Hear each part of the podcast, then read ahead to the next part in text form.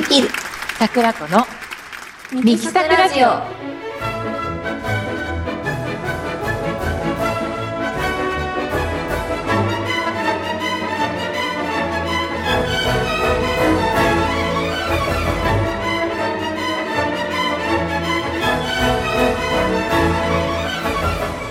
はい、始まりました。ミキサクラジオ第4回目です。ピアニストの赤松美希です。ソプラノ歌手の加藤桜子です。はい、えー、先月はね、放送が1回お休みだったんですが、えー先月14日、えー、ミキさんのお誕生日でした。拍手。えーどんなお誕生日でしたか？えーと、私の誕生日は14なんだけど、7月の頭の方に軽井沢に行きました。ん。セレブ。え、なんか、美味しいものとか食べましたか？美味しいものは、うーんと、鹿を食べました。えー、鹿？え、鹿の、何？鹿の、え、鍋とか？ステーキ？えっとね、何だったかな？ちょっと忘れちゃった。どういう料理だったかちょっと覚えてない感じ。なんだっけなんかね、いっぱい食べたんだ。ああ、こう、いろんな料理に入ってたって感じ、ちょこちょこ。うん。それで、忘れちゃった。え、で、味、味は、どん、なんか美味しかった？美味しかった。すごく、ベジビエっていうお店なんだけど、うんうん美味しかったです。なんか車で行ったんだけど、うん。うん。途中で鹿に会って、うん。これから食べるんだと思って。うーん。ちょっとごめんねっていう思いもありながら。そうそう。美味しかったよ。えー、いいなぁそうか、私、軽井沢は2、3年前に、オーガホールでの演奏会以来行けてないからななん、か、他のね、出演者の方々が、なんか結構私よりご年齢が上の方々で、うんなんか皆さん旅行も兼ねて、ご夫婦でプリンスとか泊まったりしてて、私はね、その時も一人だし、なんか、ペンション佐藤のぬくもりに泊まりましたよ。ちょっとね、まだあんあるのかな？もうないかもしれないけど。ちょっとひどいね。まあ多分ね、まだあると思います。まあでも、軽井沢といえばね、私たちは蓼科で本当に何回も演奏してますからね。なんかトータルで何回演奏したかちょっとわかんないぐらいで、1回行くと2公演はやるので、10回行ってるよね。いると思う。もっと言ってるんじゃないかな。ねそしたらもうかける2で20公演以上はやってることになるかな。すごいね。うん。いいコンサートだったんですけど、本当あそこはすごくいい修行の場で、うん、本当に。うん、1時間のコンサートプログラムを組んで、MC もやって、時計も見ながら時間にぴったり終わらせるっていう、すごく大変。ね。うん。そうで、ロビーコンサートってお客さんもホールより緊張感が少ないし、つまんないと思ったら席立って帰られたり、反応がダイレクトでした。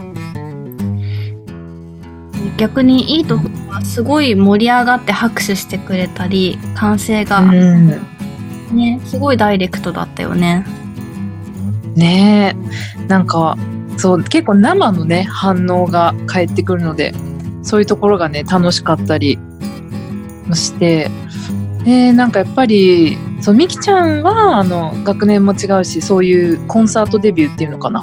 なんかそういうのが、あの、私よりもね、早くやってたけど、なんか私は、本当あの時とかは、まだ大学院出たばっかで、なんか学、本当学生で、学生感が抜けない感じだったから、なんか、そう人前で1時間 MC やりながらコンサートをするっていうのがね本当にすごい大変なことだったしなんかプレッシャーでしたね。なんか大学ってそういうことは基本しないじゃない？うん。なんかひたすら技術を磨くっていう場所だから。うん。そうだね。でもなんか私たちはいつも見事に1時間ぴったりで終わらせてたよね。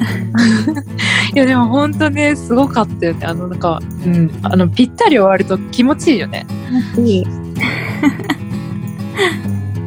うん、なんか今今はねおかげさまでもう1時間のコンサートプログラムとかも2人で話し合ってささっとね作れちゃったりとかもするからもうなんか縦品でなんか今の私たちのコンサートスタイルの基盤ができたと言ってもなんか過言じゃないかなって思ってる ね。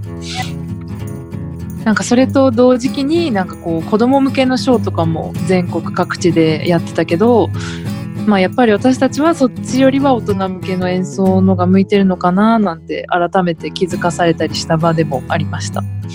えーでは、えー長野の思い出を語ったところで続いてはこのコーナーです。おうちコンサートのコーナー。このコーナーはなかなかコンサート会場に足を運ぶのが困難だと思われる今、お家で気軽にクラシックコンサートの気分を味わっていただこうというコーナーです。私たちのコンサートの様子をそのまま録音したものなので、臨場感がたっぷりなものとなっております。はい、えー本日は、えー感染症の一日も早い収束を願って祈りにまつわる曲をセレクトいたしました。1曲目はフォーレのレクイエムよりピエイエズ。慈悲深い主イエスよ、彼らに永遠の安息を与えたまえという内容の死者の安息を神に願うラテン語のミサ曲です。当時レクイエムは死の恐怖や怒りを描くことが一般的とされていましたが、えーフォーレは死を幸せな解放、来世での幸福への願望として捉えていたため、非常に穏やかで美しい旋律のレクイエムを書きました。死の子守歌とも呼ばれています。ピエイエス。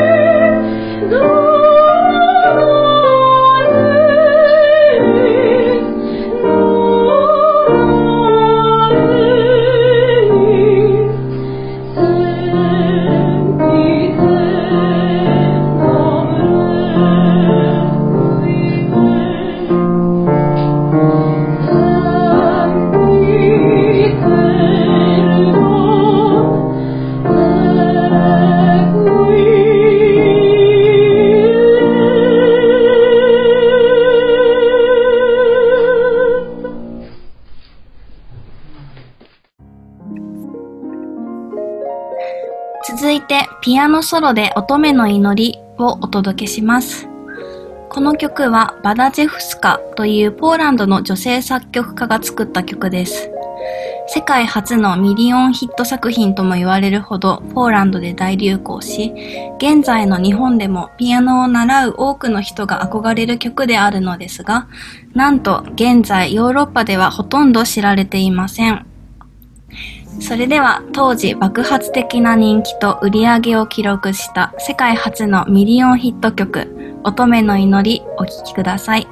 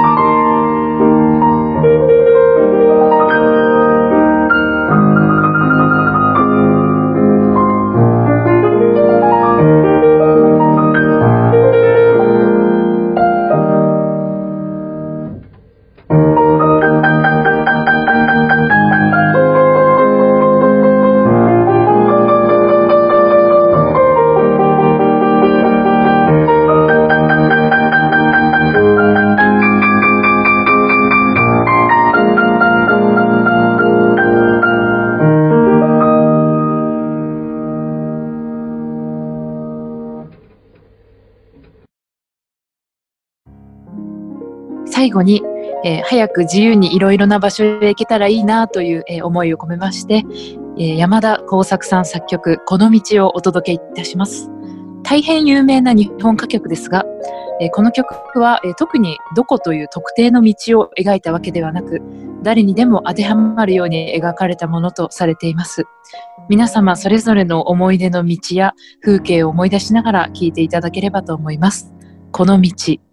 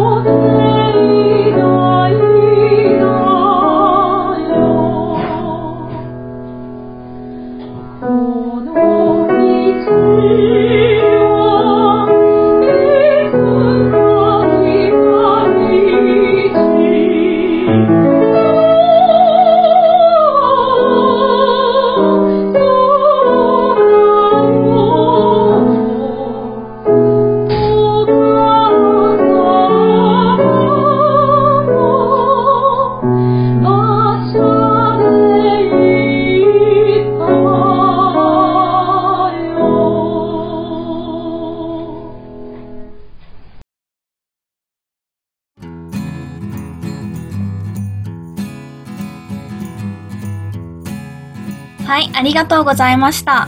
いかがでしたか？うん、やっぱりこの道ってすごい歌ですよね。なんかこう郷愁とノスタルジーあふれる感じで、えーどこか思い出の道ってありますか？うーんと、私は大学が玉川上水駅にあって、そこから大学までの道かな。そう、大うん、学は生活面でももちろんいろいろあったし、音楽のこといろいろあったし、わかるね。